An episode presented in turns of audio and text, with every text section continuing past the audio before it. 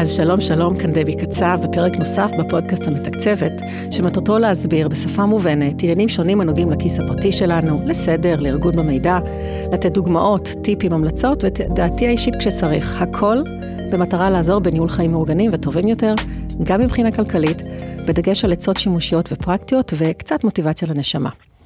הפרק הזה הוא הפקה מיוחדת מאוד, מארבע סיבות שונות, ואני אסביר. קודם כל, כי יש איתי כאן מראיין אורח. שהוא זה שהגה את הרעיון לפרק הזה, ובעצמו היה מרואיין בפרק מאוד פופולרי בפודקאסט, פרק 25, גירושין אה, עולים יותר, עומר שמרון. אפשר לשם, לומר שהפרק הזה הוא סוג של פרק המשך לפרק ההוא. סיבה שנייה היא כי אנחנו מקליטים לא באולפן הביתי שלי, אלא באולפן מוזיקה אשר נמצא בבית הספר למוזיקה, בקמפוס של הקריאה האקדמית אונו. ולמה אנחנו מקליטים דווקא כאן, כי רצינו לראיין מומחה ידוע בתחום הכלכלי, שעובד כאן, וזו הסיבה השלישית. והסיבה הרביעית היא הנושא של הפרק, שהוא נושא בוער ביותר כרגע. הכי בוער שיש לדעתי, יוקר המחיה. אז אה, קודם כל אני אציג את המרואיין המכובד שלנו, פרופסור ירון זליכה. אתה בעל שלל תארים אה, מומחיות מוכחת בעולם הכלכלי. כיום אתה נשיא המועצה האקדמית העליונה וראש החוג לחשבונאות כאן בקריאה האקדמית אונו. לשעבר החשב הכללי במשרד האוצר, חושף שחיתויות, חבר דירקטוריון בחברות שונות, יועץ כלכלי לארגונים שונים, יושב ראש המפלגה הכלכלית, שרצה. אה, לכנסת בבחירות הקודמות ו... וגם הקרובות. וגם הקרובות, ועוד עוד הישגים וטייטלים. אז שלום לשניכם, מה נשמע, מה שלומכם בימים אלו? ברוך השם, מצוין, תודה רבה. הכל בסדר, שמח שוב להיות איתך דבי ובקריית אונו, מזמן לא הייתי פה. למרות החום אה, תרתי כן. משמע של הדברים שקורים סביבנו. אז גם אני שמחה להיות פה. וחוץ מכל מה שתיארתי לגביך, אנחנו נשמח אם תציג את עצמך עוד קצת, כמה ככה פרטים אולי יותר אישיים, חוץ מכל הטייטלים והדברים okay. שכבר אוקיי. מניתי. אני נשוי לאורלי, אורלי יש לה דוקטורט באפידמיולוגיה. ויש לנו שלושה ילדים, הגדולה בת 22, אה, אה, מסיימת צבא בעוד עשרה ימים. וואו. גדולה קבע, באמת. כן. וואו. מהקבע. הקטנה חיילת, סליחה, האמצעית חיילת, ובשבילי תמיד תהיה הקטנה, הצעירה, והקטן באמת, הצעיר, סיים בית ספר יסודי, אצלנו ברמת גן זה עד כיתה ח', אז 아. הוא עולה לתיכון בשנה הבאה. יפה. זה גדולים יחסית. כן, כן, כן, לא, לא קטנטנים כמו שיש כן, לעומר למשל. וגם לי יש טינג'רים, אז אה, הם כבר גדולים מבחינתי, ושחררו אותי לעשות הרבה דברים שזה נורא כיף. אז עומר, הגענו ככה אליך, אז אה, קצת תציג את עצמך, כי בכל זאת אותי קצת מכירים, כי בכל זאת פרק 40 של הפודקאסט. מכובד. אז אה, קצת רקע עליך. אני לא מזמן בן 47 הייתי, לדאבוני אפשר להגיד גרוש מזה שנתיים וחצי, מאז הרבנות, ינואר 2020, לפני הקורונה. ארבעה ילדים. זה אולי הטייטל היחיד שעקפתי אותך, אני בטוח שבעוד כמה. לא, לא, אני לא חושב. הלוואי, אני מקווה. אה, ארבעה ילדים בגילאי, אה, יש לי 15 וחצי, 13, 8 ו-4 וחצי. כרגע אני גר ברמת השרון, אחרי הרבה שנים בהוד השרון. אה, עבדתי במרכז האקדמי רופין 14 שנה, ואתה הרצית שם לפני כמה שנים, אני לא זוכר באיזה נכון. נושא, אולי יוקר המחיה, אולי כלכלה, אולי מגש הכסף. נכון. הייתי בהרצאה שלך. אה, בשלוש השנים האחרונות אני עוסק בקמעונאות מזון, תחום אחר לגמרי. אה, עוד שני דברים עליי, לפני כחצי שנה הקמתי קהילה, קבוצה בוואטסאפ של גרושים וגרושות, שאנחנו עושים כל מיני מפגשים ואירועים ויוצאים ומבלים, וזה מתקשר לפרק, תכף נגיע לזה. ובעברי יותר הייתי פעיל חברתי קהילתי בהוד השרון, כמה מחאות שעשינו, מחאת הארנונה שהייתה, גם מחאה ארצית. משם אנחנו בעצם משם מכירים. אנחנו מכירים, ב-2014-2015 על הארנונה במגדלים, שמגיע ל-2,000 שקל אה, לחודשיים, אפרופו יוקר המחיה, וגם מחאה מול ביתו של ראש העירייה הקודם. אני חובב מחאות עירוניות כמו שדבי מגדירה אותי. בעוונותיי הייתי בעוד מקום, אבל אני לא אכנס לפוליטיקה, אתה אולי כבר מבין את הרמז, הייתי בעוד מקום לפני שנה. וזהו, מה שאני יכול להגיד בהקשר של מצבי האישי והפרק הזה, שגירושים זה לא גרושים. משחק מילים נחמד. יקר להיות גרוש. בהחלט. אמ, זה, זה עליי, בקצרה. אז אה, נתחיל ברעיון? סבבה. כן. טוב, אז אגב, בוא- לא רק יקר, גם לא בריא. אני עכשיו נכון. אנצל את התואר הראשון והשני שלי בפסיכולוגיה, כדי לומר לך, תתחתן מהר. הוא עובד על זה, בשביל זה. אבל בלי. ילדים, יש לי ארבעה, רק לא, חתונה. לא, די, מספיק, כאילו, אנחנו עשרה מיליון, נסתדר. שחרר. אז פרופסור זליכה, אה, אתה מרואיין מבוקש במדיה בנוגע לענייני מקרו-כלכלה. מדיניות כלכלית של הממשלה, של המדינה, אך לטובת הפרק הזה עניין אותנו לשמוע את ההתייחסות שלך דווקא למיקרו-כלכלה. לדברים שמשקי בית, אינדיבידואלים, יכולים לעשות בעצמם כדי להתמודד טוב יותר עם יוקר המח- המחיה בארץ. הכנו מספר שאלות, ועומר, אתה תציג את השאלה הראשונה, אבל לפני זה עוד אה, סיבה חמישית, שהפרק הזה שונה מאוד מקודמיו, היא שמלבד זה שעומר ואני הכנו את השאלות, נפגשנו אה, השבוע וישבנו והכנו את הכל, איתך לא עשינו הכנת עומק, מעבר לככה הכוונה מאוד כללית במיילים. אני בדרך כלל עושה הכנה מאוד מאוד עמוקה, מתווה, שאלות, תשובות, כאילו, אנחנו, אין אצלי הפתעות. אה, אז כן, יהיה גם אצלי יהיה חידוש. אה, אז אה, אני מאוד מתרגשת לקראת זה, ואני בטוחה שיהיה מאוד מאוד מועיל, מאוד מעניין, ואני אישית מאוד מאוד סקרנית, גם כמישהי שגרה כאן וגם כאשת מקצוע, לשמוע את ההמלצות שלך, האם הן יהיו דומות לשלי, או שונות מהן באופן מהותי. אז עומר, תתחיל בשאלה הראשונה. כן, שאלה ראשונה שלי אליך, אה, איך אתה מסביר את העובדה שיוקר המחיה מאוד עולה, וזה בדיוק עכשיו שמעתי מוצרי חלב, דלק, נדל"ן, אין מה לדבר, שכירויות, קניית דירה, אה, הכל, כל התחומים. אבל במקביל, אנחנו רואים תמונות של נתב"ג מפוצץ, ואני גם מהקבוצה של ה... שהקמתי אה, רואה שאנחנו יוצאים לבלות ומקומות הבילוי, מסעדות, בתי קפה, פאבים, מלאים עד אפס מקום. אה, אולי, אני, קש... אני אוסיף פה עוד שאלונת קטנה, אולי זה הבועה של אזור המרכז, אני לא רוצה להיכנס לזה כרגע, אני יותר רוצה שתתייחס לקטע הכלכלי-פסיכולוגי של האבסורד הזה, של יוקר המחיה, לעומת ה- רמת הבילויים פה ונתב"ג ובתי קפה וכולי. איך אתה רואה את זה? והאם זה רק קורונה? אם זה רק אפקט קורונה, או זה עוד משהו?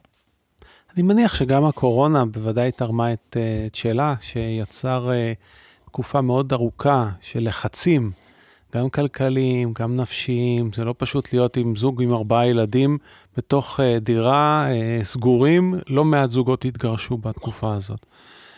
אה, כך שבוודאי יש אפקט, אבל אני, אני רוצה להתייחס מעבר לאפקט של האירוע עצמו. יש שלושה דברים, אני חושב, שאנשים לא כל כך מבינים, והם הרבה פעמים מעלים את העובדה הזאת שבתי הקפה ושדה התעופה מפוצצים, כטיעון שהמדינה... שהכל אה, בסדר. שהכל בסדר. שיש לנו ארץ נהדרת. נכון. יש לנו ארץ נהדרת, אבל כן. זה בטלוויזיה. או בתחומים אחרים, אבל לא נכון. בכלכלה. נכון. ויש שלוש סיבות או שלושה גורמים שאנשים מתעלמים. אחד, אנחנו כמעט עשרה מיליון. בעשרה מיליון, יש שני מיליון שחיים מאוד מאוד טוב. גם אני חי מאוד מאוד טוב. ואותם רואים. ואם אני מפוצץ את שדה התעופה חמש פעמים בשנה, זה לא אומר שאתה מפוצץ את שדה התעופה חמש פעמים בשנה.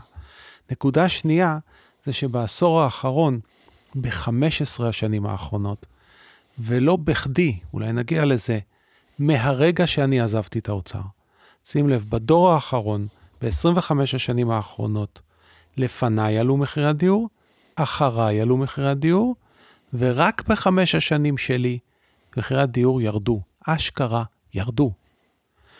אז כמה שנים אחורה אתה? כי אני נזכר במחיר שאני קניתי דירה, אני והיה נורמלי. נכנסתי בתחילת 2003 ועזבתי בסוף 2007. ב-2003 הייתה אז באמת אני השנה ב- שמחירי הדיור ירדו. הם הוסיפו לרדת. והם הוסיפו לרדת כל החמש שנים שלי. ובואו אני אפתיע אתכם, כמעט ולא בנינו. בנינו הרבה פחות ממה שבונים כל השנים האלה אחרינו, כי לא היינו צריכים. אבל אולי נגיע לזה בהמשך. כן, לא, אשמח. מעניין. בכל מקרה, המדיניות הכלכלית היא זו שהביאה לירידת מחירי הדיור, והשינוי שלה אחרי לכתי, ובאופן דומה למה שהיה לפני בואי, הם אלה שהביאו לעליית מחירי הדיור, ולא היקף הבנייה.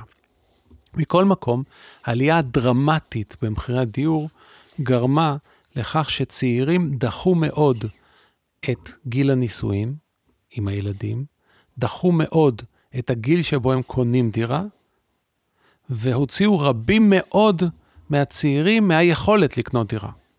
עכשיו, כשזוג צעיר קונה דירה, הוא צריך לפנות חלק מהכנסתו לטובת החיסכון הזה, החיסכון של מימון הדירה. וכמובן מימון הילדים, אמרת, ילדים זה יקר. מאוד. אז פתאום, ברגע שאתה לא קונה דירה, ואתה דוחה את גיל הנישואים, מתפנים לך סכומים. אז אתה עכשיו- יוצא ומבלה. אז אתה יוצא ומבלה, אבל זה, על זה אתה תשלם ביוקר בעתיד, כשאתה תגיע לגיל פנסיה, או כשהילדים שלך יגדלו והם יהיו זקוקים לחיסכון הזה. במילים אחרות, בשנים האלה אנחנו משכנו את העתיד. דבר נוסף, מכיוון שהחיים פה כל כך קשים, אז אנשים חייבים טיפה לפרוק, מה אתה מצפה מהם? והדבר השלישי והאחרון, הוא שהריבית הייתה כל כך נמוכה, אגב, והיא אחד המרכיבים במדיניות הכלכלית שהביא לזינוק במחירי הדיור, אבל אם הריבית כל כך נמוכה, אפשר לקחת הלוואות ולחיות מהן. ומה שראינו ב-15 שנים האחרונות זה שלאט לאט, או אפילו לא לאט, מהר מהר, היקף החוב הפרטי הגיע לשיא של כל הזמנים. כעת, האינפלציה מחייבת העלאת ריבית ואנשים יתחילו לשלם ריבית יותר גבוהה על החוב שהגיע בשיאו. זה צריך ללמד אותנו שני דברים, דרך אגב. ראשית, ההתגאות של הממשלה בכך שהיא חיסלה את הגירעון הממשלתי. איך? בזה שהיא גלגלה אותו עלינו. היא העלתה מיסים ב-25 מיליארד שקלים, הורידה את ההכנסה שלנו ב-25 מיליארד שקלים, בזמן שהחוב שלנו מגיע לשיאו והריבית עולה. איזה היגיון, איזה מדינה עושה דבר כזה? מעלה את החוב הפרטי שגם ככה הגיע לשיאו, דקה לפני שהריבית עולה. זה מזכיר לי משפט. בשנים שלי, דרך אגב, אוקיי. בשנים שלי, אני, אני וחבריי הורדנו את החוב הממשלתי הרבה יותר ממה שהם הורידו. חיסלנו גירעון הרבה יותר גדול ועברנו לעודף. איך? מדיניות. אבל לא באמצעות גידול בחוב הפרטי, כי גם החוב הפרטי ירד. אצלנו החוב הפרטי ירד, השכר עלה, הדיור ירד, יוקר המחיה בשנים שלי היה, אני אפתיע אותך, יותר זול מהחיים בארצות הברית. לא 35% יותר יקר מארצות הברית או מאירופה. אצלנו לא הייתה את הבעיה הזו. ושוב אני חוזר למדיניות. אז מה שאתה רואה בעצם זה משכון של העתיד, גם דרך זה הפניה יותר ש- של כספים שהיו אמורים להיחסך לגיל מאוחר יותר ולילדים, וחיים, בוא נאכל היום, כי מחר הנה, נמות. מה יהיה מחר? אבל אבל ש- המחר מגיע. רוב האנשים לא המחר עושים... מגיע, את- הוא הגיע היום. ר- הוא הגיע היום, המחר הגיע. אבל אנשים לא עושים את ההחלטה הזאת, שאת כל ההליכי מחשבה שאתה עכשיו פירטת באופן רציונלי. הם פשוט כנראה יותר חושבים, אוקיי, היה קורונה, ואני לא יכול כרגע לקנות בית, אז יאללה, בוא נחגוג ונחיה. כלומר, הם לא חושבים, רגע, אני בעצם אוכל עכשיו, ליטרלי אוכל, את הכסף של העתיד. דבי, את צודקת. את יודעת את התפקיד של מי לחשוב עבורם? של שר האוצר. התפקיד הוא של שר האוצר לחשוב עבורם. וגם אה, אבל יועצים כשאתה כמוני. בוחר, כשאתה בוחר, נכון. במקרו אבל כשאתה ובמיקרו. בוחר כן. שרי אוצר שחייבים, חייבים, והמפלגות שלהם חייבות דין וחשבון לערוצי תקשורת שנשלטים על ידי בנקים והון, ומפלגות שלקחו ערבויות מכל מיני טייקונים וכל מיני קבלנים, אז אתה יכול להבין שהוא חושב, אבל לא עליך. דרך אגב, מה שאמרת קודם הזכיר לי משפט, תקן- תקן אותי אם אני טועה, מדינה עשירה, אזרחים עניים. נכון, זה בדיוק כך. רק על זה לא הגירעון ועל מדינה, החוב הפרטי. הממשלה העשירה. יש לנו את אחת הממשלות העשירות בעולם המערבי, עם העם הכי עני, ואני רוצה לומר לך עוד דבר, השנה האחרונה היא שנה נורא מייצגת, מדוע? היא הייתה אחת השנים הקשות לאזרח הקטן, לצערי השנה הבאה וזאת שאחריה תהיה עוד יותר קשות, בגלל האינפלציה והריבית והמיסים הגבוהים ויוקר המחיה שמאמיר והדיור שימשיך לעלות. מהצד השני, ראו זה פלא, השנה הכי טובה מזה הרבה שנים לבנקים, לחברות הגדולות, לטייקונים. ולממשלה עצמה. כמו שלום חנוך, אה, שאמרת משפט אדיר, האזרח. הקטן נאלץ לשלם בגדול. בדיוק כך. ניתן לו. קרדיט. אז בואו ננסה עוד פעם לרדת ל- לרמה. של, ה, של המיקרו. מה אתה, בתור מי שבאמת מכיר את כל התמונה, מה אתה מציע ל- למאזין הטיפוסי שעכשיו מאזין או מאזינה לפרק הזה, מה הם צריכים לעשות כדי להתמודד עם יוקר המחיה? חוץ אם הם יכולים מלהצביע. נכון ב- בקלפי. אם יכולים בכלל, ואני אוסיף פה רגע עוד שאלונת, סליחה דבי, אפשר? שאלה מתחום הכלכלה, איך מחבר את זה, פשוט קפץ לי היום, איך משקי הבית הבודדים יכולים, האם הם יכולים, להשפיע על מחיר השוק בכלל. כי אני נחשפתי לכאלה מחירים של שכירויות וקניית דירה מחברים, משפחה, שאני בשוק. אוקיי. עשרת אלפים שקל, חמישה מיליון. אני אתן לכם תשובה מפורטת, כי אני חושב שזה נורא חשוב, אבל אני לא יכול להתחמק. בכל זאת, אני יושב ראש המפלגה הכלכלית, ואני אומר כך, את הבעיה הזאת אפשר לפתור רק ממשרד שר האוצר. והציבור צריך להחליט האם הוא בוחר שוב פעם, בין אם הוא משמאל ובין אם הוא ימין, שוב הוא בוחר פוליטיקאי שמפלגתו חייבת לבנקים ולערוץ 12 ול, ולטייקונים ולקבלנים, אז שלא יתפלא שזאת תהיה התוצאה, או שיבחר אותי, אני לא חייב שום דבר לאף אחד. הטייקון שלי זה עם ישראל שתומך בי. אם הוא יתמוך בי גם בקלפי ולא רק בלב, אז אני אוכל לעשות את השינוי. אבל בינתיים, הדבר השני שאני מציע לו, כן. זה להאזין לפודקאסט שלך בעוד שנה, שתזמיני אותי שוב בעוד שנה. עכשיו, אני אגיד לכם כבר עכשיו מה הולך לקרות. אם אני אהיה שר האוצר, אז בעוד שנה תזמיני אותי כדי להסביר איך הצלחתי להוריד את מחירי הדיור ואת יוקר המחיה, כי אני אצליח. את זה נעשה. ואם אני לא אבחר, את תזמיני אותי כדי שאני אסביר לך איך זה עלה עוד יותר? איך זה עלה עוד יותר, כי זה יעלה ויעלה עוד רשום. הרבה, ראו הוזהרתם. אבל עדיין בכל זאת תתייחס הבית. לאזרח עכשיו אני רוצה הקטן. להתייחס לאזרח הם רוצים הקטן. עכשיו, המאזינים לא שלי יכול- מחפשים טיפים פרקטיים, דברים שהם מיד. יכולים לעשות מחר בבוקר. אני אתן גם טיפ מצוין. הוא לא יוכל לעצור את יוקר המחיה לבד, אין דרך, רק מתפקיד שר האוצר. מה הוא כן יכול? הוא יכול לשפר את מצבו הכלכלי באמצעות טיפ אחד מאוד מאוד פשוט. הוא צריך להסתכל על עצמו כאילו הוא סמנכ"ל הכספים של העסק שקוראים לו משפחת קצב. זה אני. אני כבר עושה את זה. ניגש, איך ניגש סמנכ"ל כספים לעסק? הדבר הראשון שאני מציע להם לעשות, זה לפתוח גיליון אקסל, ומי שלא מכיר, אז שיעשה קורס קצר באינטרנט וישתלט על האקסל, זה לא big deal. לעבור על כרטיסי האשראי ועל חשבון הבנק בשישה חודשים האחרונים, לחלק את כל ההוצאות לאורך כל השישה חודשים הללו לעשרה סעיפים, נניח תחבורה, ביטוחים ובנקים, אה, אני יודע מה, תקשורת, ביגוד. דיור, ילדים. ביגוד, חינוך, אוכל. עשרה, תריסר סעיפים, בסדר? לראות כמה הוא הוציא על כל סעיף בממוצע ביחס לאח... וכמובן כמה הכנסה יש לו, אם הוא בעודף או בחוסר. צעד ראשון. צעד שני, לעבור על כל הוצאה פרטנית ולשאול את עצמו את השאלות הבאות.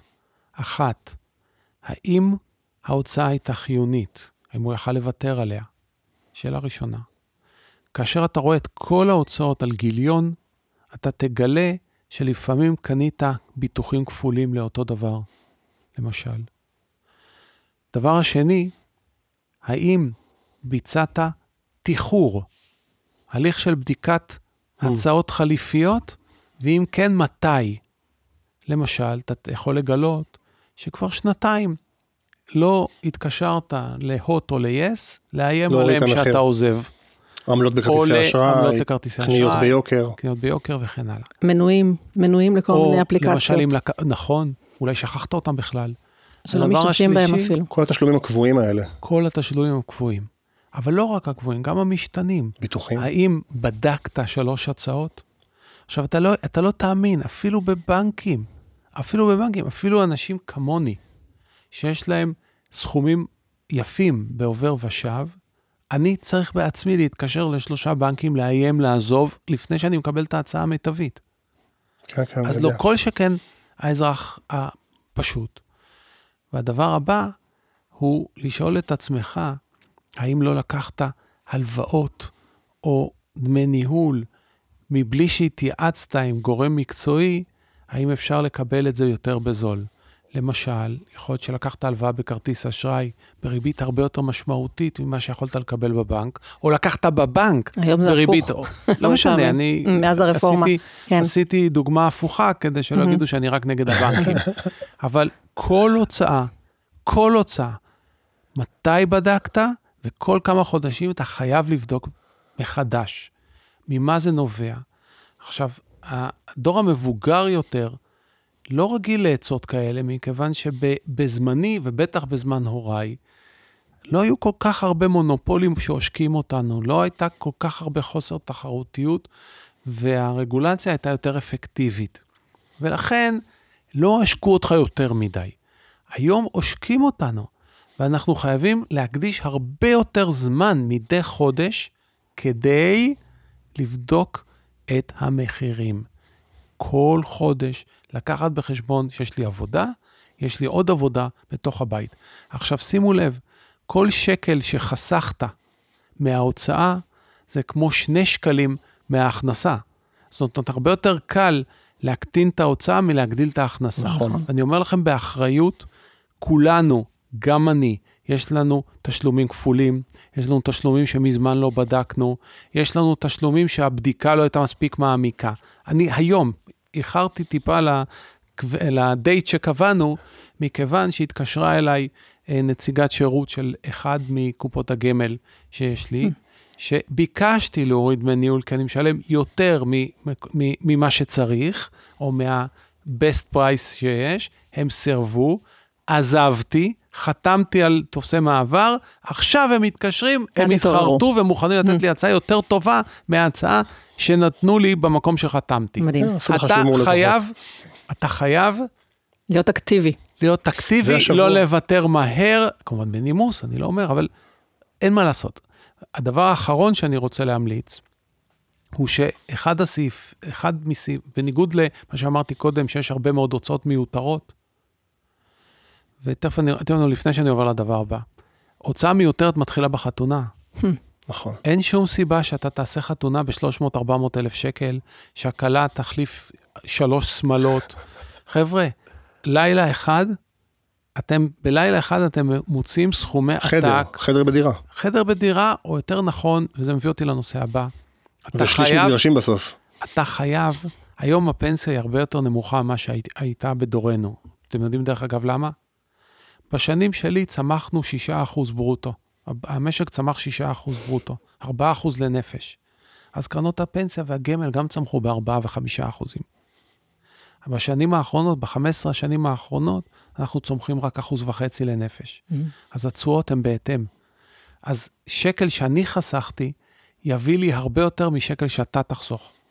הבנתי מה אתה אומר. בסדר? אז אז היום רוצ- הפנסיות, הפנסיות ב- בדור של הורינו, אפילו בחלק מה, מהתקופה שאני הייתי צעיר יותר, אז הפנסיות היו 70 אחוזים נניח מההכנסה הרגילה. היום זה פחות מחצי, ולכן אין ברירה היום לדור הזה, אלא להוסיף סעיף של הוצאה שלא מופיע אצלו באקסל. חיסכון. חיסכון. וחיסכון ארוך טווח, סולידי ארוך טווח, לא מספיק מה שאתה מפריש לפנסיה. ואם אתה ב-X, נניח מרוויח משק הבית שלך, נניח 12,000 שקל נטו, אתה חייב, חייב להיות במינימום, במינימום, ב-1,000-1,500 שקל. חיסכון פנוי, זאת אומרת, אתה יכול להוציא רק 10, 10 וחצי. זה המצב. אז, ואז, כשאתה רואה את זה באקסל, אתה שואל את עצמך, האם זה באמת נבון שהוצאתי עכשיו אה, 400 שקל, אה, אני ואשתי במסעדה? לא יכולנו כן. להסתפק במסעדה של 200? או לחילופין, לגמרי.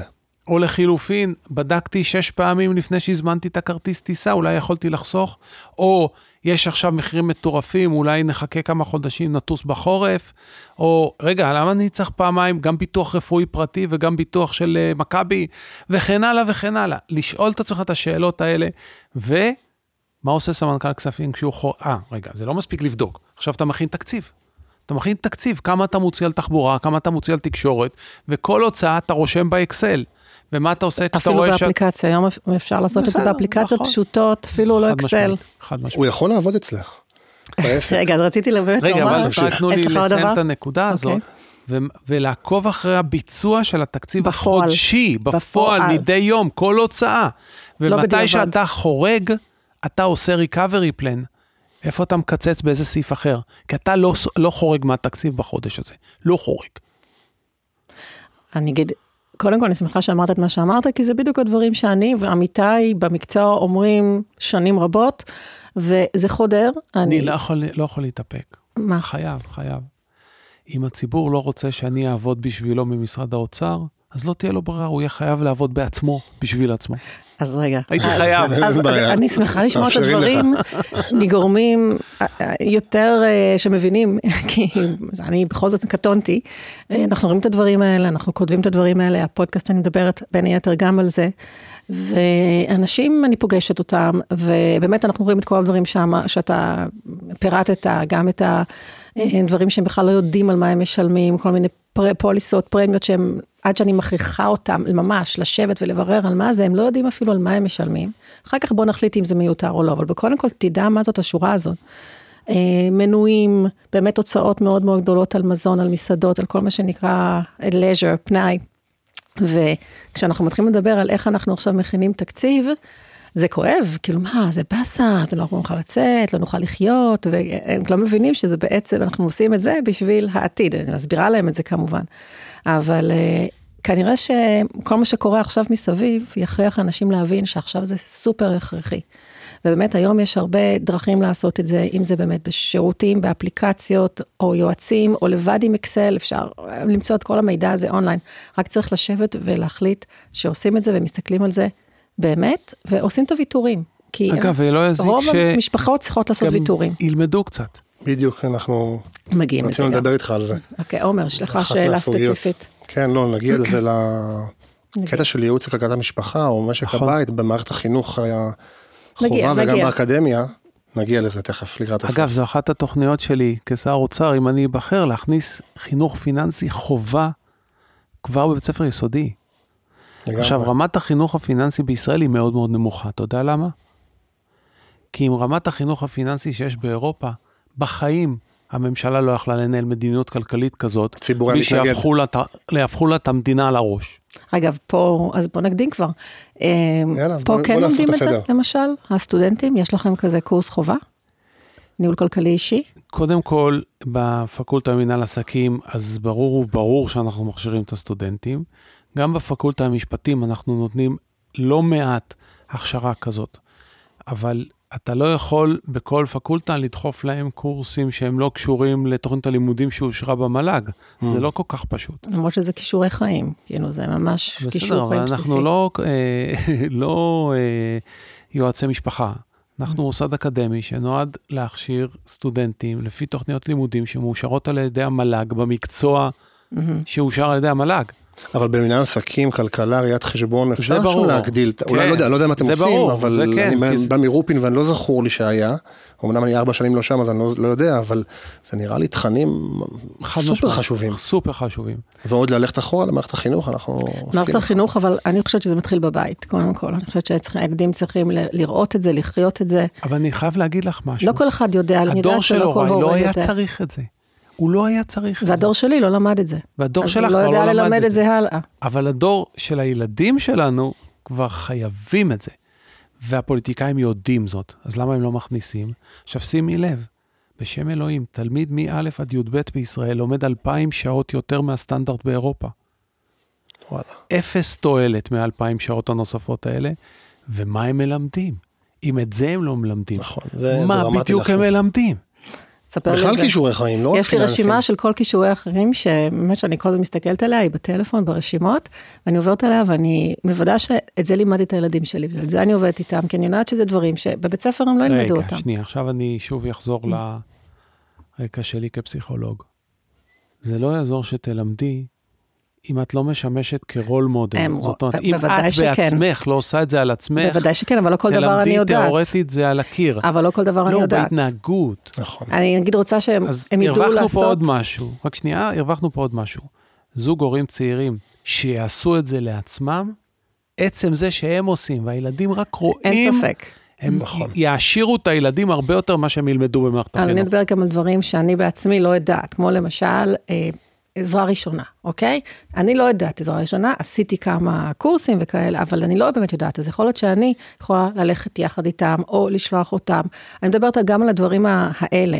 כמובן, הדברים היומיומיים, כמו התנהלות כלכלית, צרכנות נבונה, אה, אוכל בריא, זה ברור, אז הם מקבלים בבית, הם רואים את זה ביום-יום, אבל אני יכולה גם לדאוג מדי פעם לעשות פיקים, של בוא עכשיו ביחד נעשה, לא יודעת, קורס השקעות, חד משמעית. אוקיי? צריך גם לרענן את המל"ג אולי קצת. זה לא התפקיד של המל"ג, לא, אני אתה אומר מדבר על ללכת משרד אחורה? החינוך. אם אתה תתחיל רק כשהילד הוא בן 25, רחוק מאוחר לא מדי. נגיע. אנחנו צריכים את הילדים האלה בגיל 8, 10, אני לא. לא בדיוק יודע מה, אני יכול, אני יכול לבדוק את זה בספרות, מה הגיל האופטימלי להתחיל, אבל הוא מאוד מוקדם. אני התחלתי איתם בגיל, בכיתה מוקדם, א', יסודי. ממש אה, כל מה שקשור לדמי כיס. אגב, גם יזמות, דרך אגב. נכון, נכון, גם יזמות. נכון. דרך אגב, המעסיק שלי, אני בתחום קמעונות מזון, המעסיק שלי אמר היום, קרא לזה דור הוולט. כן. זה דור שקונה, אתה יודע, שתי קופסאות, מי שמעשן, נתן לי דוג, שתי דוגמאות, שתי קופסאות סיגריות או שני בקבוקי שתייה, מזמין אותם בוולט. מזמינים בוולט, יש, אני לא חלילה נגד וולט, יש מינימום הזמנה, יש דמי משלוח, וכמו שאמרת, על הבא באללה, כמו שאומר. אגב, זה עוד מונופול. מדהים, שני וולט הוא סיגריות עוד. מונופול. הוא לוקח שיעורים אדירים מההכנסה של המסעדה, וכתוצאה מכך, הוא, המסעדות נאלצות לייקר את המחירים. מהמם. זה חלק מיוקר המחיה פה, זה עוד מונופול שאתם אפילו לא מכירים. הבעיה זה שיש פה למעלה ממאה מונופולים, שחלקם אתם לא יודעים על קיומם, או לא ידעתם שהם מונופולים, לא ידעתם את שולי, שולי הרווח שלהם. מה שקרה פה ב-15 שנים האחרונות, זה שהחברות הגדולות והבנקים עשו ביזה, ביזה, על חשבונכם. עומר, יש לך שאלה? אגב, גם ממשלות משמאל וגם מימין, זה לא עניין כן, פוליטי. כן, ברור לי. רציתי לשאול אותך לפני השאלה על ה- ספציפית על הפלח שוק של הגרושים, שאם יש לך איזה משהו להגיד, כי יש לי שם שאלה מהותית, לפני זה משהו שככה לא הסתדר לי. מצד אחד אמרת שהדור הצעיר מאחר את קניית הדירה, עכשיו נאלץ כן, נאלץ לאחר. לאחר. אבל נראה שהביקוש לדירות, ככה לי נראה, בשיא. נכון. אני עכשיו כאילו, לא אח לי אבל. באיזה מהלך של זה, אני שומע את המחירים, שכ- אני מדבר עם אנשים על השכירויות ועל מחירי הדירות, נראה שהכל בוער ובשיא, אז זה לא הסתדר לי כל כך עם מה שאמרת שמאחרים, אתה יכול להסביר לי את זה? כן. יש שני גורמים מרכזיים של ביקוש לדיור, ועוד חצי גורם שהוא יחסית שולי. בואו נתחיל בשולי. השולי זה המשקיעים. ברור. הם דווקא הגורם השולי. לפעמים עשרת קל להאשים אותם. קל להאשים. אותם, כי זה מהמם. קל להסיט לכיוונם. כן. ומכיוון שהם בין 10 ל-20 אלף, אם אתה רואה רק אותם, קל לממשלה לבוא ולהגיד, חבר'ה, זה, גם נרחיק אותם, הם רק 10 עד 20, ואנחנו גם נבנה עוד איזה 10,000 דירות ויהיה בסדר. וכל פעם אתה ממתין לזה שהם יבנו עוד 10,000 דירות. בפועל, מה הם לא רוצים? הם לא רוצים שאתה תסתכל על הגורם ביקוש הכי חשוב. הצעירים מספקים ביקוש של בין 40 ל-50 אלף דירות. אם רק הם היו בשוק, קל היה מאוד להוריד מחירי דיור. הבעיה שהגורם השני, הנעלם הזה, הוא מספק עוד 50 אלף. וגם אם המלאך גבריאל יישלח על ידי אלוהים לעזור לממשלה לבנות, הם לא יצליחו לבנות עוד 50 אלף, זה לא יקרה. השיא שלנו זה 65 אלף התחלות בנייה. השיא. אגב, השיא, אנחנו עכשיו בשיא. ומה קרה למחירי הדיור? בשיא. מזנקים. מטורף. אתה בונה הכי הרבה והם מזנקים. עכשיו, מי זה הגורם הנעלם הזה? ההורים שלך. ההורים שלך, נולד להם ילד, לא, שלך, אתה כבר בגיל כן, לא, פחות אני או יותר. אני מתכוון, אה, הדור שלי ושלך. נולד לנו עוד ילד, אנחנו צריכים דירה יותר גדולה, נניח לעבור משלושה חדרים Mm. לארבעה או מארבעה לחמישה. במצב נורמלי של משק, המשפרי הדיור האלה היו קונים דירה ומממנים זאת במכירת הדירה הקודמת, ולכן השפעתם על השוק היא אפס, נטו. קנו אחת ומכרו אחת. אבל הם רואים שמחירי הדיור עולים. ואז הם חוששים שכשהילדים שלהם יתבגרו, החיסכון שהם חוסכים עכשיו לטובת הילדים יישחק. ואז הם אומרים לעצמם, אני לא אמכור את הדירה הישנה, אני אקח משכנתה יותר גדולה, ייעזר גם בריבית הנמוכה מדי, ייקח משכנתה יותר גדולה, יקנה את הדירה בלי למכור את הקודמת. נכון, אני אקבל תשואה נמוכה על ההשקעה הזאת, אני אשכיר אותה בתמורת שכר דירה שמשקף, מהווה 2.5% משווי הנכס. זה לא תשואה משהו. נכון. אבל בבנק התשואה אפס, המחירים עולים, כל החיסכון שלי ירד לטמיון עד שהילדים יהיו גדולים. כאילו לא יהיה מה לעשות עם החיסכון. לא יהיה מה לעשות עם זה, זה לא יספיק להם בחיים. אז עדיף עכשיו לקנות את הדירה, ולא למכור את הישנה. יש לך 50 אלף כאלה, 70 אלף כאלה. באמת? לא, לא מודע, כן. אני לא מודע לקהל הזה. עכשיו, אין יש שום הרבה. דרך. כן, שקונים דירה, שום משפרי דיור דרך. בלי למכור את הדירה. בדיוק. מדהים. שוב, אגב, זה גם משפרי דיור, וגם ההורים של המשפרי דיור. יש גם, כבר נהיינו עוד יותר בקטסטרופה, שנהיינו עם סבים וסבתות, שאומרים, רגע, אני רוצה לעזור לנכדים, אני, כשאני אמות, אני יורש להם לנכדים. הכסף יישחק, בוא נקנה עכשיו דירה, בוא נקנה עכשיו דירה. אז אנחנו מקדימים דיור שהיו, את- את- האנשים האלה היו קונים את זה בעוד 20 שנה, 30 שנה, מקדימים את זה לעכשיו. עכשיו, מה זה עושה למחירי הדיור? מעלה עוד. מה שמייצר. עוד ביקושים. אנחנו במלכודת אינפלציונית. עכשיו, שימו לב, אני הייתי באותה מלכודת בתחילת 2003 כשנכנסתי לאוצר. באמצע שנות ה-90, הדירות הממוצ... עלו בממוצע 70 משכורות. הדירה הממוצעת עלתה 70 משכורת, משכורות ממוצעות. עד שהגעתי לאוצר, הגיע כבר ל-96. מאמצע שנות ה-90 עד תחילת 2003, סוף 2002, זה כבר הגיע ל-96 משכורות. אני הייתי באותה מלכודת. עשיתי מה שעשיתי, אם תרצו אני אפרט, אבל זה נחזור למקרו-כלכלה. נכון. ושברנו את המלכודת הזאת של הציפיות שמזינות את הביקושים. הבנתי. עכשיו, אבל כדי לעשות את זה, אתה חייב להכעיס כמה אנשים. אתה חייב לנקוט בצעדים שהתועלת שלהם תהיה עצירת ההשתוללות בדיור. אבל העלות שלהם זה שתשובה לא יהיה מרוצה, ומשפחת עופר לא תהיה מרוצה, ואלפרד אקירוב לא יהיה מרוצה, והבנקים לא יהיו מרוצים, וערוץ 12 לא יהיה מרוצה. הבנתי. מורכב. יש לך אתגר. לא, מבחינה מקצועית זה לא אתגר כל כך גדול. אוקיי. צריך אומץ. גם אומץ לא חסר לי. לא, יש לך, זה צריך אומץ, כנראה עד עכשיו לא עשו, כי לא היה. אבל בואי תחשבי רגע בהיגיון. יש לך מפלגה שחייבת נניח 30 מיליון שקל לבנקים. מה נראה לך היא תעשה? או יש לך מפלגה לא תצא- לא. שלקחה ערבויות בנקאיות מאלפרד אקירוב. את באמת מצפה שהיא תוריד לך את מחירי הדיור? אז מה קל לה להגיד? חבר'ה, אני עובד, אני בונה עוד קצת. הנה, אני עכשיו בונה עוד עשרת אלפים יחידות דיור. כן. רציתי לשאול אותך לפני השאלה השאלתית, עדיין עוד סוגיית, לא זוכר אם זה מיקרו או מקרו, כי עברו 20 שנה. אה, המיסוי, אתה ציינת את זה ואני עוד הקדמתי ורציתי לשאול אותך, המיסוי מאוד עלה, כלומר עכשיו הורידו חצי שקל על הדלק, אבל הדלק יש בו רכיב גדול במיסוי. אני גם יודע שבסיגריות יש הרבה מיסוי, והוסיפו השנה שתייה מתוקה וחד פעמי. הוסיפו השנה... לא ראיתי ירידה בצריכה, אני מהתחום, לא ראיתי ירידה בצריכה, אני למדתי לא ראית במיקרו ירידה ומקרו, בצריכה בחד פעמי? שמיסוי מוריד אה, למדת? לא. טוב. למדת לא טוב. אז בוא, תס- לא, אל תלך לך על ברופין. אה, לא, לא, למדת נפלא. לא הבנת אבל. לא הבנת את מה שלימדו זה עליי, אותך. אני אקח את זה עליי. עליך, עליך, לא, אני אוהב את טרופים. אני יודע, ואני יודע שגם הם אוהבים אותי. כן, כן. אה, כך, כדי שמיסוי יוריד צריכה, גמישות הביקוש צריכה להיות מאוד גבוה- גבוהה. אבל הממשלה לא מטומטמת, והיא נוהגת כמו אחרון, אחרון המונופולים. היא בודקת את המוצרים שגמישות הביקוש מאוד נמוכה, ומעלה את המיסוי הבנתי. שם, ביקוש קשיח, ביקוש מה. קשיח. זה מוצרים עם ביקוש קשיח, אנשים נכון. יעשנו וישתו מתוק הם, יו- חד הם פעמי. לא מתכוונים להעלות את וד- המיסוי כדי שאתה תצרוך פחות סיגריות. דלק זה דוגמה הכי טובה, אני חייב לנסוע לילדים. נכון. בדיוק. עולה לי 350 טנק, עלה 250. הם יגידו אני לך, 500 שקל בחודש יותר. שים לב איזה ממשלה של צבועים. עכשיו אני מדבר על הממשלה הנוכחית. טוב. הם טענו. הם טענו, הם, הם הטילו מס על החומרי גלם שמהווים מרכיב בייצור החשמל.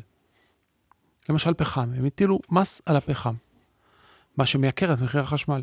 אגב, שבוע הבא אנחנו נגלה. כן. אבל, בוא חשמל זה תסביר לי ביקוש למה. קשיח. למה הם, למה הם הטילו מס על הפחם? כי הוא מזהם, נכון? כי הם רוצים להוריד את אה, צר- צריכת הפחם ולהקל על זיהום האוויר. אבל מי צורך פחם? אתה? אתה צורך פחם בבית? לא, אני הם צורך צורכים, חשמל. הממשלה צורכת כן. את הפחם, נכון?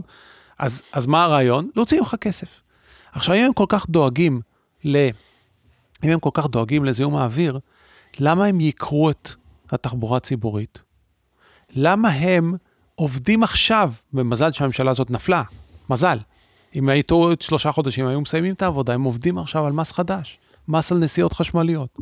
הרי נסיעות חש... ברכבים חשמליים מורידים לאפס את זיהום האוויר, נכון. נכון? למה הם מטילים על זה מס? אנחנו צריכים לעודד את הנסיעות החשמליות, זה מה שאני הולך לעשות אם הגיוני. אני אהיה שר האוצר. כי הם צבועים. הם מחפשים את התירוץ שייקלט לך.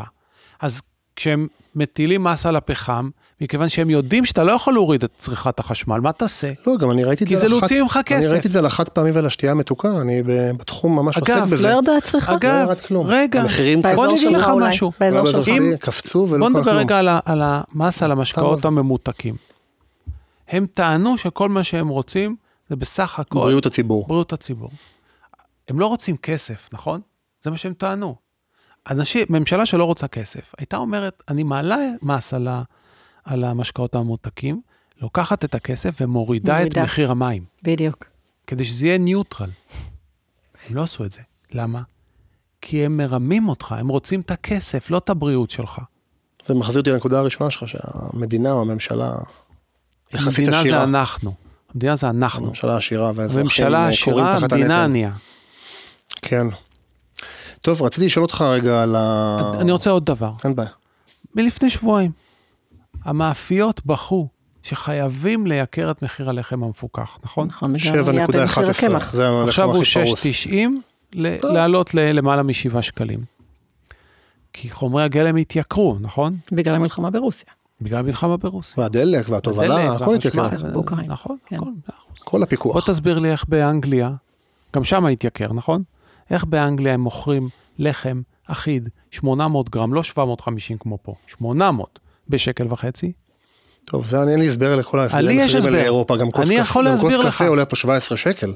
אני יכול להסביר לך. מכיוון שלאורך כל השרשרת, מהמאפייה עצמה, אחורה, דרך הדיור, הארנונה, הביטוחים, הבנקים, החשמל, המים, הכל, כל התהליך בדרך, כולל הם עצמם, הכל מונופולים.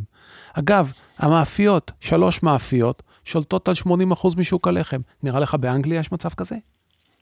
אגב, שוק בוא הרבה לך עוד. דבר. שלוש המאפיות האלה, הבעלים והמנהלים שלהם הורשעו לפני כמה שנים בקרטל. חלקם הלכו לכלא. יש רשת ביגוד, את יודעת? מכירה אותה? תמשיך. שאני גיליתי, אני לא... אה, חלילה ביגוד. לא משמיץ. אני ביגוד, לא... איזה. נעל, עם איזה נעל אתה הולך? לא, עכשיו אני עם כפכפים. איזה אבל- נעל ספורט כי אתה הולך? תכננתי ללכת לים, אבל באתי איזה לפה. נעל ספורט אתה הולך? לא, לא מותג. משהו נעלי עבודה פשוטות, לא זה. סבבה, נייקי יש לך? היה, היה, יהיה. יופי. אתה? יודע לילדים יש. שהשחקן הכי גדול בשוק מוצרי הספורט זה נייק. נכון. יופי. לפני כמה זמן הם הודיעו לחנויות הקטנות שהן מפסיקות למכור את המוצרים של נייק דרך החנויות הקטנות, כן. רק דרך שלוש-ארבע רשתות גדולות. למה? בארץ. בארץ, לא רק. בארץ. אם היית עושה את זה בארצות הברית, היית הולך לכלא. אז למה?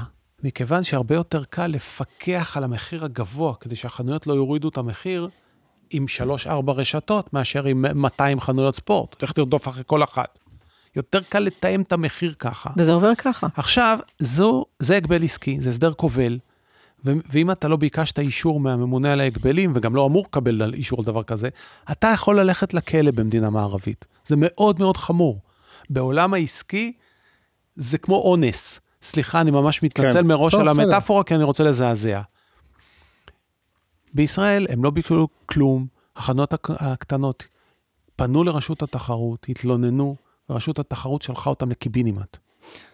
ומי שישלם זה כולנו. זה מעצבן. השנה, עכשיו, עכשיו, כן, ממש לא- לא עכשיו, עכשיו, לא עכשיו, עכשיו. מודע לזה. אגב, אני כתבתי על זה טור מאוד מאוד אה, אה, חמור, ותקפתי את זה. מה יצא? כלום, כלום.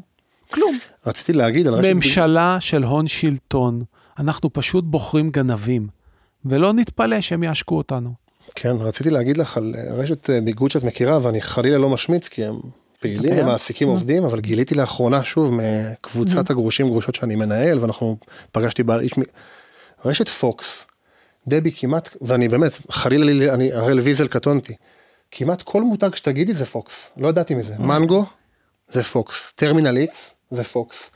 אה, אני Billabong, אם אני לא טועה, זה כן, פוקס. כן, כן. American Eagle. כמעט כל, American Eagle, כמעט כל המותגים בבגדים שאני, בגלל הילדים קצת התחלתי להתמצא, יש לזה כמה זה פוקס, סיבות. מדהים. תן לי לתת לך אחת הסיבות. חשבתי שכל מותג זה תחרות. תן לי לתת לך את אחת זה הסיבות. אוקיי, אבל אני לא ידעתי. תן לי לתת לך את אחת הסיבות. זו לא הסיבה היחידה, אבל תן לי לתת לך את אחת הסיבות.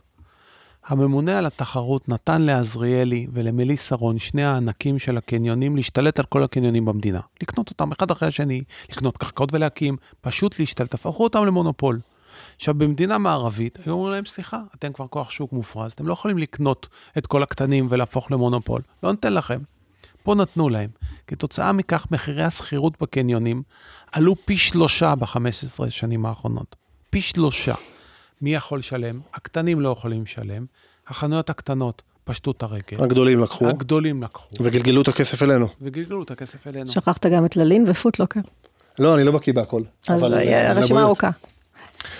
טוב, רציתי לשאול אותך, כן, שלך. תשמע, לא יודע אם יש לך תשובה, בינתיים יש לך תשובה להכל. אני מהפלח שוק של השליש אה, מוכיחים שאין טעם בחתונה ב-300-400 אלף שקל, כי מה לעשות, גם מתגרשים לפעמים. אומרים שזה שליש בקהל, שזה המון, זה דרך אגב אולי גם פלח שוק שמייקר, שיוצר ביקוש לדיור, כי פתאום צריך, אה, אני לא יודע, צריך שתי דירות, זה קטע. לא מקבל את זה מכיוון לא, אני שואל, אני לא יודע, אני... לא, אני לא מקבל את זה מכיוון שזה ש- לא שיעורים שהם חריגים ביחס למערב. אוקיי. אבל במערב לא משלמים 160 משכורות על דירה. כן, ברור לי. אז אני ממש מקריא מה שכתבתי, מה הטיפים שלך עבור בני זוג שהתגרשו, ועכשיו כל אחד מהם צריך להחזיק משק בית בנפרד, בעוד המשכורות לא עולות בדרך כלל. ולרוב יש גם תשלומי מזונות, מדור, מחציות, דרך אגב, אנשים שמתגרשים חושבים שיש רק מזונות, יש גם מדור ומחציות, לא נרחיב עכשיו, זה הרחבנו בפרק הקודם. בפרק שלנו, כן. כאמור, ההוצאות גדולות הרבה יותר, על אותה הכנסה פחות או יותר. כדאי, כיצד ניתן להתנהל ככה לאור יוקר המחיה בארץ? אולי התשובות שלך יהיו מה שנתת קודם עם התקציב, אבל אתן- פה זה ממש אני תת אתן אוכלוסייה, שתי- שתי המלצות. וזה לא מעט אנשים, עוד מילה אחת, נחשפתי להרבה מאוד אנשים שאני לא יודע איך, כולל אני, לא יודע איך מחזיקים מעמד, כי פתאום יש שתי ארנונות, שתי שכירויות. הוא אמר לך קודם, תתחתן. אז זהו. אז אז אז רגע. עוד לפני החתונה. אולי תצא. קלה מהפרק הזה. עוד לפני החתונה. קודם כל, העצה הראשונה, לא לריב, לא לקחת שני עורכי דין. אתם רבים על עשרת אלפים שקלים, ועורכי הדין יעלו לכם 200. תתגברו, תהיו אנשים בוגרים, גישור. לכו לגישור, אם צריך, או תבח... אתם יכולים לבחור גם בן משפחה שאתם סומכים, שני הצדדים סומכים עליו, שיעזור לכם לחלק את הרכוש חצי-חצי. ו... צודק נכון, יש מאה פה אחוז. המון אמוציות, אה, ואתם תחסכו לפחות את אחד עורכי הדין, חסכתם 100-150 אלף שקל. מסכים איתך מניסיון. אני אומר. חד משמעית. זו עצה ראשונה. עצה שנייה, תשקלו אם לפחות, ל... בסדר, התגרשתם. אם התגרשתם ביחסים סבירים, האם אתם יכולים להמשיך לגור עוד איזה שנתיים ביחד, מתוך הבנה שכל אחד... זה לא אה, אפשרי. כל אחד אה, לעצמו, הרבה פעמים זה לא אפשרי, זה נכון. אבל אם זה אפשרי, זה יכול לחסוך לכם לפחות לאיזה שנתיים עד שתתארגנו. עד שתתארגנו, לחסוך את המשק בית הכפול. הדבר השלישי, שהוא הפתרון לטווח ארוך, תתחתן, תמצא אהבה. קודם כל, בשביל הבריאות שלך. אתה צודק. אנשים שהם אה, נשואים ב- ב- ב- באושר מאושרים. בעת, כן, הם יותר מאושרים, חיים יותר, פחות בעיות בריאות, ואז אתה גם תחסוך מלא כסף על אה, הוצאות בריאות. נכון. דרך אגב, אנחנו, במקרה שלנו, זה אני- ותתחלק בהוצאות. אני יכול להגיד שאנחנו בינתיים לא מכרנו את הדירה, השארנו אותה, יופי, לא מכרנו אותה מתוך הסכמה. יופי, טוב גם לא עשיתם. לטלטל את הילדים וגם אה, גרושתי עשיתם. קרן נשארה בדירה, אני... יופי. יותר קשה לי, מטולטל. אבל מטולטל, אבל אה, אני חייב להגיד לך שזה מבחינה כלכלית, שאני עושה פשוט חשבון, אני כתבתי לעצמי פה, נניח שהמשפחה נורמטיבית היא גירושים זה מאוזנת, עסק לעשירים. גירושים זה לא גרושים. ועשינו על זה פרק שלם, כן. שבעקבותיו אה, פרק שלם של שעה ועשר דקות רק על זה, אני כאילו, בחשבון שלי, משפחה נורמטיבית, נניח שהיא מאוזנת, מרוויחה 20 נטו בוא נגיד, במקרה הטוב, במקרה שלושה הטוב. ילדים, עשירון תשיעי, עשירי, תשיעי כבר, כן, זה עשירון שיהיה 20 נטו, בטח. מה אתה אומר, אז אפילו 15 נטו, ונניח מאוזנת, מתפרקת, ההוצאות מאמירות. חד משמעית. ו- אין, אין לי פתרון אפשר, לזה, אפשר, כן, אי אפשר, אבל אני שוב אומר, ואנשים איכשהו עומדים בזה, ולא אני לא תמיד יודע יש איך. משמורת משותפת, תמצא אהבה. וגם אם יש, לפעמים עדיין יש מזונות. ובדרך כלל זה הגבר שנושא מהם. נכון. דבי, הפרק הבא זה למצוא לי אהבה. זה פודקאסט שלם אחר לגמרי. דווקא הוא נראה נחמד, אני בטוח שאולי יש איזה חברה או משהו. אה, בודקים, בודקים כל הזמן, אני מנסה. לשדך לו, אני נשואה באושר. זה גם סיבוב גם שני. אבל. אה, הילדים מהסיבוב הזה. אם היא יישמה את מה שאמרת, היא סיבוב שני. כן, כן. אמ, אוקיי. יש עוד משהו? לך הייתה עוד שאלה, תסתכל טוב טוב בסוף, אבל נראה לי קצת ככה נכנסנו לזה בפרק, אבל אולי... אה, אה, אני אתן לו. אתה רוצה לשאול? כי אתה. שואל את השאלות האלה, אני אמרתי לך, אני לא שואל את השאלות האלה. יאללה, כן, אני אשאל, כי אותי זה מעניין המיקרו. יאללה, המקרו. מאקרו. אנחנו לקראת סיום, אלא אם כן יש לך עוד משהו להוסיף על המיקרו למשקי הבית, על המקרו אני תכף מרים לך. לנהל משא ומתן עם הבנקים, על הריביות עם חברות כרטיסי אשראי, לא להסס לעבור, לעשות שופינג, ממש לעבוד בזה. אגב, לעשות משא ומתן גם כשאתה במינוס. זה שאתה במינוס, ברור, עוד יותר. זה בדיוק עוד יותר. זה ריבית רצחנית. לא לחשוב, כאילו לא לחשוש מלהתקשר לבנק. כלומר, עכשיו היה לי אתמול מקרה כזה באמת של לקוחות שעוברים, ל... העבירו אה, עוד פעילות דבר. לבנק אחר. עוד דבר, עוד דבר, עצה שנתתי לחבר והיא חסכה לו המון כסף. הרבה פעמים אתה במינוס, אבל אתה צפוי לקבל ירושה בעתיד. מאוד יכול להיות שבמקום שהבנק ילווה לך, תגיע להבנה עם הוריך ואחיך כמובן, Mm. שההורה ילווה לך בריבית יותר, נורמ... אה, יותר או בלי ריבית נמוכה, אפילו. או בלי ריבית, מכיוון שיש לו בטוחה. מהירושה. הוא יקזז את זה מירושה, אז יש בטוחה. כמובן, לא לעשות את זה מאחורי גבם של לא, אחיך. כי אחרת. אתה תריב איתם. אבל אה, אפשר פשוט אה, אה, לקחת הלוואה, ויש בטוחה. מקזזים את זה מירושה, בהסכמה, בהסכם מסודר, שכולם יהיו רגועים, וחבל, תשלם סתם ריבית. אני רוצה לתת דוגמה, אבל לא קשור למינוס. לקוחות שלי שעכשיו בדיוק החליטו לעבור, להעביר פעילות לבנק אחר, אוקיי? הרפורמה של ה- הניוד אה, כן. חשבונות בנק, כאילו נשמע נורא נורא קל. אמרו לי שזה תכלס, לא עובד. זה לא. אני אגיד את זה במ- ככה, ממש ב- במשפט. ואני הכנתי להם ממש טבלה מסודרת של כל מה שיש להם היום, התנאים שיש להם היום, כולל הריביות על המינוס וכולי. הלכו עם זה לבנק, אני לא יודעת, לא הייתי איתם שם, ועכשיו ש... כי התחלנו לקבל את כל המסמכים מהבנק החדש, נגיד עם מסגרת האשראי, ואני מסתכלת ואני רואה שנתנו להם אחוזים יותר גבוהים, ריביות יותר גבוהות, מאשר היה להם קודם. עכשיו, הם הלכו כדי לשפר תנאים. אז אני עצרתי אותם, אמרתי להם, לא, לא, לא, אתם שולחים את הטבלה שלי, מבקשים שיפור, ובאמת חזרו עם מסגרת יותר טובה. אבל מצוין. צריך ללכת עם הנתונים, לדעת מה הנתונים שלך כיום. בהכל, מסגרת, ריביות, אה, אפילו בהמרות מטח, בכל הדברים, ללכת עם מידע. כשאתה מגיע גם מסודר, אפילו ממש הכל רשום, הבנק יסתכל עליך אחרת. נכון. ותדאג באמת שאתה חותם על הדברים, שאתה חותם על הדברים הנכונים. כי הם, הם היו עוד רגע מלחתום על מסגרות גבוהות. יכולנו לשנות את זה אחר כך, אבל עדיף לעשות את זה באותו רגע. ואז גם הבנק מסתכל עליך אחרת, ממש. אפרופו מה שאמרת קודם, יש מישהו שאני מכיר שאמר לי שהוא כל בין שנה לשלוש שנים מחליף את כל הספקים שלו. מצוין. כלומר, רופא שינה, החל מרופא. שיניים, סוכן ביטוח, טוב אה, מאוד. תקשורת, זה לעבוד וג'רס, בזה, זה ממש לעבוד לעבוד אבל ככה בזה. הוא אומר לי, אני חוסך כסף, אני שומר ביטוחים. אני עכשיו, השבוע אתה עשית סקר עם הקופת גמל, אז אני עשיתי עם הביטוח רכב, וגם כולם מהמחיר מחירון מורידים את חד המחירים. משמעית. רוצים אותך בתור לקוח, מורידים את המחירים. חד משמעית, וגם, אתה יודע, בהתחלה נותנים לך הצעה טובה שתבוא, ואחר כך מעלים. נכון. יאללה, עומר, שאלה אחרונה, אנחנו חייבים לסיים. אמ, האמת שרציתי לשאול אותך עוד משהו, אה, עוד שתי שאלות. עומר, קדימה. שתי שאלות. אחת אולי בקצרה תענה, האם אה, יש את המונח הזה בועה? האם אזור המרכז והשרון זה באמת בועה כלכלית או שזה סתם אתה קלישאה מתכוון להגיד למחירי בועה? הדיור? הכל, כאילו, האם ככה. גם בפריפריה ככה יקר והבתי קפה מלא, אתה מבין מה אני שואל? כן, אז תראה, מבחינה כלכלית, איך אתה, איך אתה משקיף על זה? ואז השאלה האחרונה. בועה זה משהו שקורס. מחירי הדיור לא יקרסו. אפשר במדיניות, אבל העלייה יכולה לעצור. רק אם אני אהיה שר האוצר. אני לא צוחק. כי אנשים גם לא רוצים שזה אני ירד לא יותר צוחק. מדי, כי אז אנחנו גם רק נפסיד. אם אני אהיה. שר האוצר. אבל אם אני אהיה שר האוצר, מה שאמרתי שהורדנו את מחירי הדיור מ-96 משכורות ל-80, איך עשינו את זה? מחירי הדיור עצמם ירדו בסך הכל ב-7 אחוזים, לאורך ארבע שנים, זה לא נורא. והשכר עלה בלמעלה מ-10 אחוזים. זה הדרך. זו לא בועה במובן הזה שהמחירים יקרסו. אין חשש כזה, אין חשש כזה. אבל אנחנו יכולים לשחוק את מספר המשכורות לדירה בצורה יפה מאוד לאורך מדיניות כלכלית, אבל בתנאי שתהיה עקבית מספיק שנים. התכוונתי למשהו אחר. אבל לא בבורסה מוותר- יש לא בועה. גם. אני הבנתי משהו אחר. לא בבורסה יש מוותר, בועה. אז אני לא, לא מוותר לשאלה. נהוג להגיד, לא הבועה הכלכלית של מחירי הדיור, נהוג להגיד שבאזור המרכז והשרון, כל איכות החיים, מה שנקרא, מדינת החיים- תל אביב. מדינת אה. תל אביב, בועה, והאם...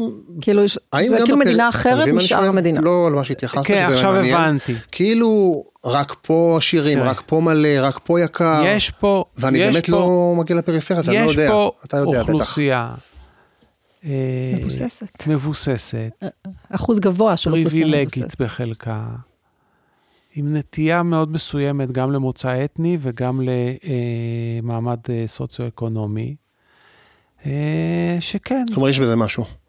והיא מסתכלת גם בהתנשאות כן. ומתעסקת בדברים שמעניינים אותה ולא הבנתי. לא את וזה רוב גם העם. old money ו-new money. ניסיתי להיות להיות עדין. עדין. כן, לא, אני מבין מה שאתה אומר, הבנתי את הרמז.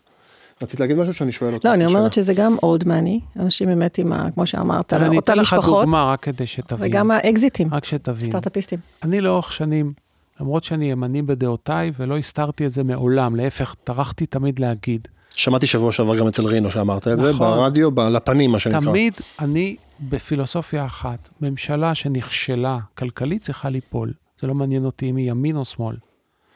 וגם כשהייתי בהפגנות בתקופת הממשלה הקודמת, דיברתי על הכישלון הכלכלי, ולמה היא צריכה ליפול בגלל הכישלון הכלכלי. עכשיו הממשלה שנכשלה כלכלית זה ממשלה מהצד השני. פתאום, כל מיני גורמים בצד הזה, בעיקר בכת האובססיבית הזאת של רק לא ביבי, התחילו להפנות כלפיי קריאות גזעניות, שמעתי, ראיתי את זה ברשת. קללות. למה? אני עקבי בדעותיי. אני נלחמתי בכישלונות ובשחיתויות של הממשלה המכהנת. אתם לא נלחמים בכישלונות ובשחיתויות של ממשלה מכהנת. אתם נלחמים בכישלונות ובשחיתויות של הצד השני. וזו צביעות. תמיד צריך להיות לגופו של עניין ולא לגופו של אדם, להשתדל, זה מאוד. קשה אבל. ולהקשיב לו למה שהוא אומר. גם אם לא מסכימים.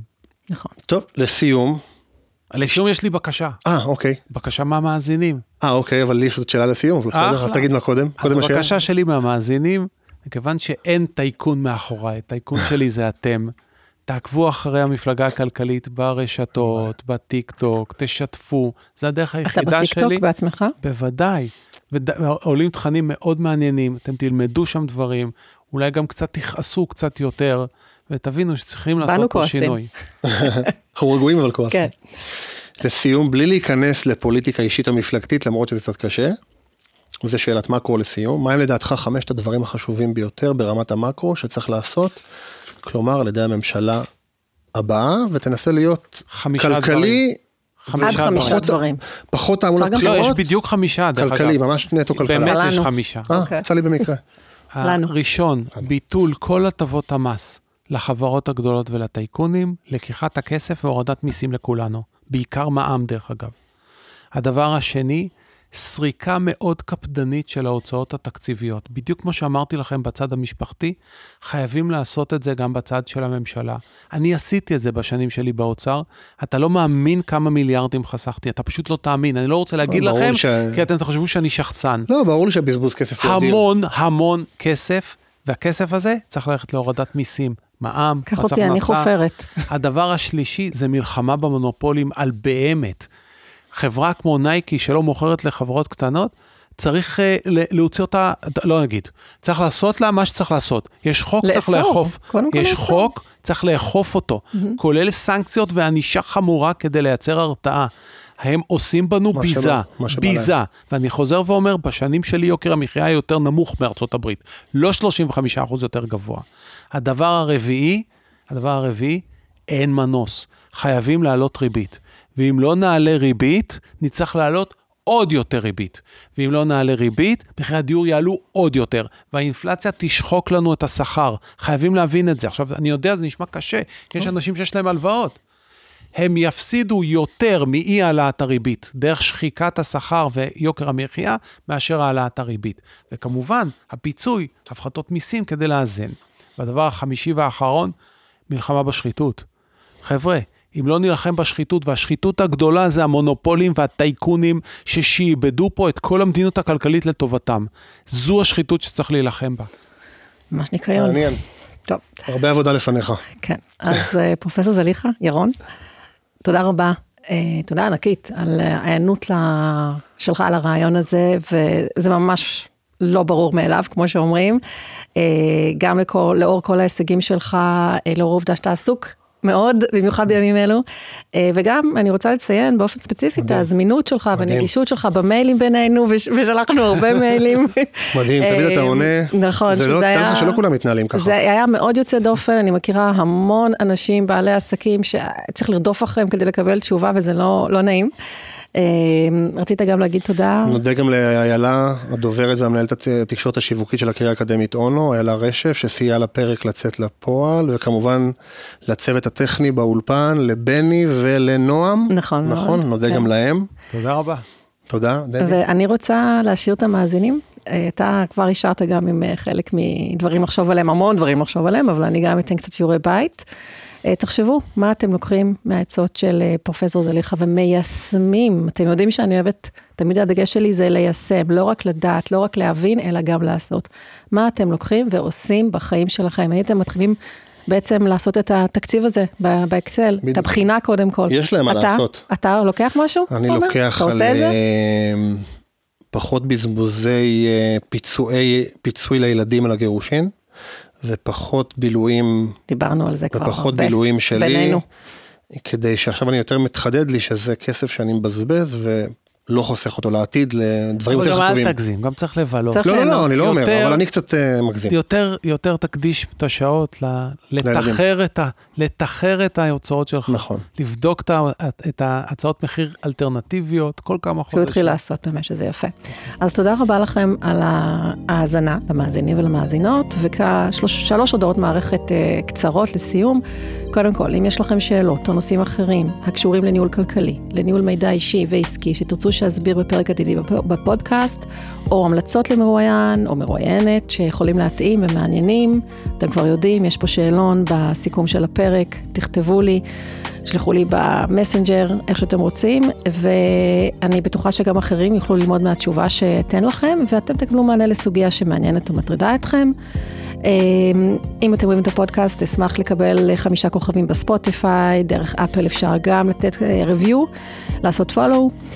אה, באפליקציה דרכה אתם מאזינים, אה, תקבלו התראות לכל פרק חדש, וזהו, עד הפרק הבא. נגיד ביי. ביי, ותודה שוב לפרופסור זליכה. תודה רבה. ובהצלחה. רבה. כן, היה יש מרתק. לך כמה חודשים מאוד אה, מעניינים לפניך, אנחנו נעקוב. תודה רבה. בטיקטוק. בטיקטוק, בדיוק. בטיקטוק. ביי זה. הילדים שלי. ביי, תודה.